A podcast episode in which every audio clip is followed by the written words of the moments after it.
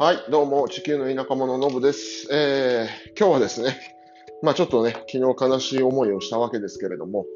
えー、まあそのあたりに絡んでですね、えー、何が大事かみたいな話をしていきたいなと。で、何がっていうとですね、やっぱりこう人間関係の基本となるのは、えー、他者に対するリスペクトかなと思いましてですね、まあそういうリスペクトっていうのが、えっ、と、まあどう人間関係を作っていくかとか、どういうところで、まあ影響してくるのかみたいな話をですね、えー、していこうかなと思っています。すいません、今日ね、まだ時間がね、えー、現地時間で夕方の5時半ぐらいでですね、うん、ちょっと近所の子供たちがね、まさに夕飯前でワーキャーワーキャー騒ぎまくっていて、ちょっとね、ノイズ入ってしまっていますが、申し訳ございません。で、えー、っと、まあ、リスペクトが大事ですよっていう話なんですけど、まあ、これ、どこにいても一緒で、別にエチオピアに限らない話だと思うんですけれども、まあ、昨日ね、ちょっと、えー、悲しい思いをしましたよと、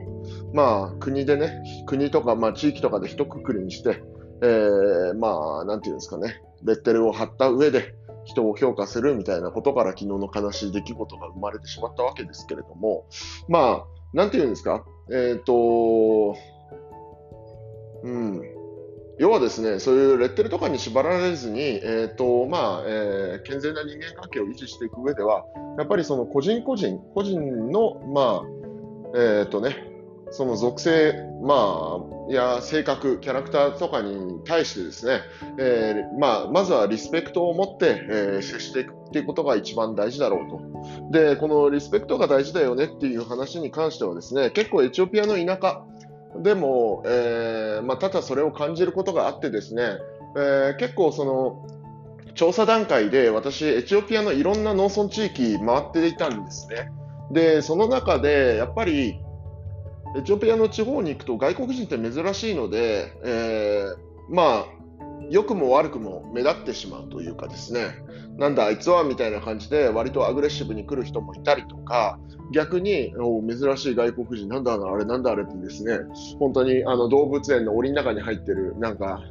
感じの思いをするとかですね、みんなからチラチラ見られたりとかして、で、まあそういうのはいろいろあるんですけれども、まあどんな地方に行ってもですね、私基本的にその地方の農家さんであったりとか、えー、まあ地方に行き交う人たちに対してできる限りこう挨拶をするようにしてるんですね。で、それも、まあ現地語をまあ、挨拶ぐらいだったら比較的簡単なので、まあ、覚えると。で、その上で、えっ、ー、と、挨拶と、まあ、簡単な会話ぐらいは、その現地の方々が喋っている言語で、えー、するっていうのを心がけていて、えー、まあ、これに関して言うと、まあ、オロオロモとかですね、えー、まあ、アムハラもちょっと行きましたね。で、あとは、まあ、南部でシダマえー、それ以外にもグラゲとかですね、えー、まあ、当時南部諸民族州っていうところで一括りになってましたけれども、それぞれの民族の言語で基本的に挨拶しながら地方の農村地帯を回っていたと。で、これって、まあ、一つのその彼らに対するリスペクトというかですね、えー、まあ、そういったものの表れかなと思うんですよ。で、私自身やっぱりそういうね、えー、地方の農家さんであったりとか、もろもろね、エチオピアの方々に対して最低限のリスペクトを持って接するべきだとはなんとなく思っていて、で、その上でそういう行動を基本的にしていたんですけれども、やっぱり彼らもね、彼らの文化に対してすごくプライドを持っていますし、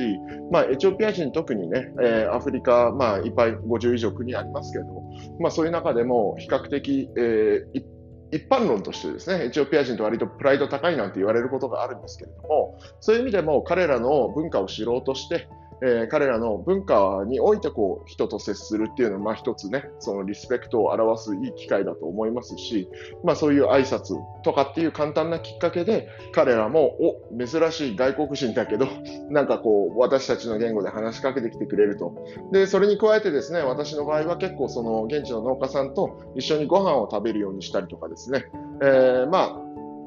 そのあたりについてもですね、えー、まあ彼らの、えー、主食となっているもの、まあその地域によって多少違ったりしますけれども、そういうものを彼らと同じね、えー、まあ、皿を囲むというか、なんというか、うん、彼らが進めてくるものは基本的に拒まずにですね、えー、一緒に食べると。で、一緒に飲むというようなことをしていると、えー、まあ彼らの方も、えー、ああ、私たちの文化を理解しようとしてくれるんだなと、多分私のその彼らに対するリスペクトみたいなものを感じ取ってもらえてですね、えー、良好な人間関係が築けるのかなと思っていたりするわけです。はい。で、そうすることによってですね、えー、やっぱり外国人ってよそ者っていう目で見られるのはもうしょうがないんですよ。で、それゆえいろんなところでチャイナ、チャイナって呼ばれたりとかですね、いろいろやっぱりその見かけ上の違いっていうのは大きくて、まあそういうのはある程度僕はやむを得ないと思っています。で、まああのチャイナ、チャイナとかって最初呼んでるような人たちでもですね、実際に一緒に話をしてみたりとか、えー、自己紹介をした上で、こう、人付き合いをしていくとですね、えー、まあその態度がね、ガラッと変わって、えーと、あ彼らはあ、彼はうちの仲間だみたいな感じでですね、受け入れてくれたりすることもあるわけですね。で、そういう態度っていうのは、やっぱり彼ら、まあ、いきなりね初、初対面の段階で、えー、私に対するリスペクトをとかっていうことではないですけれども、こちら側から彼らに対するリスペクトを示すことによってですね、結構その向こう側でも、あ、こいつは違うなとかって思ってもらえたり、あ、この人だったらいいか、ちゃんと話をしてやろうとかですね、あ、なんか助けてあげようとかっていうですね、お互いそのやっぱりその文化であったり、バあのバックグラウンド、背景とかを含めて理解しようというね、こうリスペクトを示す、まあ、方法の一つで、まあ、はあると思うんですけど、そういうことを行うことによって、お互いね、まあ、どういう人間なのかとかっていう、まあ、次の段階に進んでいって、えー、良好な人間関係を作れるのかなと思っています。はい。で、まあね、えー、今、私がね、住んでいるところ、ちょっとね、騒音問題とかで、いろいろ引っ越しも考えていたりとかしたんですけれども、えー、まあ、一旦ちょっと収まってですね、まあ、この、まあ、今住んでるところが、この字型の、まあ、日本でいう長屋的なところで、えっ、ー、と、3つ家族住んでて、えー、3家族と、あとその他に1人暮らしの人が、えー、3件ぐらいあって、私入れると、えー、計7件ぐらいなんですけれども、まあ、近所の人も含めてですね、その、まあ、この字型の長屋に一緒に住んでる人たちはもちろんですけれども、それ以外にも近所の人たちも、私という人間がここにいることを認識してくれていて、で、まあ、挨拶であったりとか、まあ、その、私の今住んでるところで言うと、シダマ語がメインの言語になっているので、シダマ語で挨拶なんかをすることによってですね、比較的その外国人だけど、まあ、私たちの仲間、あの、懐に入ってきてくれる人間なんだと思ってもらえているんだろうと。いうところですね。だからなんかこう私がね、独り身であることも彼らは知っていて、えー、何かしらこうエチオピアのね、えー、お祝い的なことがあると、まあ、例えば新年、えー、この前9月頭ぐらいにありましたけど、9月11日かな、に、え、エチオピアの新年があったわけですけれども、その時にも、そのね、この字型の、えー、まあ、長屋に暮らす家族から、えー、どうせお前一人でお祝いもできないんだろうとか言われてですね、うちにドロワット食べに来いよとか言ってですね、ちびっ子たちがいる家の中、あのー、招いてもらって一緒にそのドロワットっていうね、まあ、えー、チキンシチューみたいなもんですよ。を一緒に食べてお祝いしたりとかですね、まあ、それに伴って、なんかこう、蜂蜜で作ったタッチっていうお酒があるんですけど、そういうのを勧められたりとかですね、えー、まあ、いろいろ、まあ、日々、えっ、ー、と、ちょこちょこ庭のところでね、コーヒーみんなで入れて飲んでたりする、まあ、えー、コーヒー井戸端会議みたいなのにもですね、誘ってもらったりとかね、えー、まあ、やっぱり、そういう関係性の作り方っていうのは、その、リスペクトがあの根底にあって、で、まあ、それゆえのなんか良好な関係性が築けてくると、じゃあ例えば、えーと、今の内戦で、えーと、この辺りの地域っていうのはあんまり危険にはなっていないんですけれども、えー、少し前ですね、2年ぐらい前にシダマ民族が、えー、当初南部諸民族州というところに所属してあの属していた。ですけれども、えー、そこから、えーと、シダマ人の自治権を得て、シダマ州というのを立ち上げるタイミングにですね、えー、一時的に結構その、荒れた時期があったんですけれども、そんなち、えー、時期にも結構今日は外出るのやめといた方がいいんじゃないかなとかですね、えー、身の回りの人が、まあ、えー、いろいろ気を使って心配してくれてですね、えー、まあ、アドバイスをくれたりとかするようになったりすると。もう大丈夫か？ちびっ子たち。もがきしてるな。まあまあまあ。大丈夫でしょ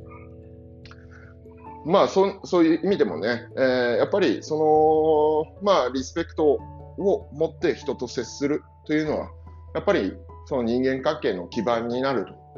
で、まあ、そのリスペクトをどうやって示すかって言ったら、まずは彼らのことを受け入れる、彼らのことを知ろうとするとかですね、そういう基本的なところのアクションができるだけで、やっぱりその、なんていうんですかね、うん、ちゃんと、えー、1対1の人間としての付き合いができるのかなと思いますと。で、まあ、えー、そういったね、リスペクトみたいな話、うん、あの当たり前じゃんと思うのかもしれないですけれども、やっぱりね、私、前職でそのインドネシアに駐在していた時とかもそうですし、えー、やっぱり国際機関で働く人たちの中にもですね、この辺の、まあ、ちょっとした、えーと、なていうんですかね、うんアクションが少し足りないんじゃないのかなとかって思ったりする機会がですねしばしばあって、うん、やっぱりどうしてもねそのエクスパッツと呼ばれるようなね、海外から来てエチオピアに駐在しているような人たちっていうのは、まあ、えー、マネジメント層にいますし、どうしても現地の人たちのことをね、若干バカにしたりした態度で接してしまっている人も